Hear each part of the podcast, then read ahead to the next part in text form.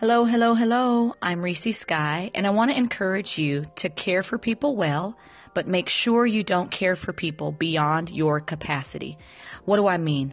Well, if I attempt to care beyond my capacity, I could potentially cause chaos or confusion, and I could potentially prevent someone else from connecting directly to Jesus, going to God directly for themselves. So even the four friends in Luke chapter 5, they knew that they could only do so much for their paralyzed friend. They knew that they had to get him to Jesus and they dropped him off and that was it. So if I try to answer every phone call, answer every text message, answer every email, bail you out, help you out, give you a handout, then I could be getting in the way of the work that God wants to do directly for you.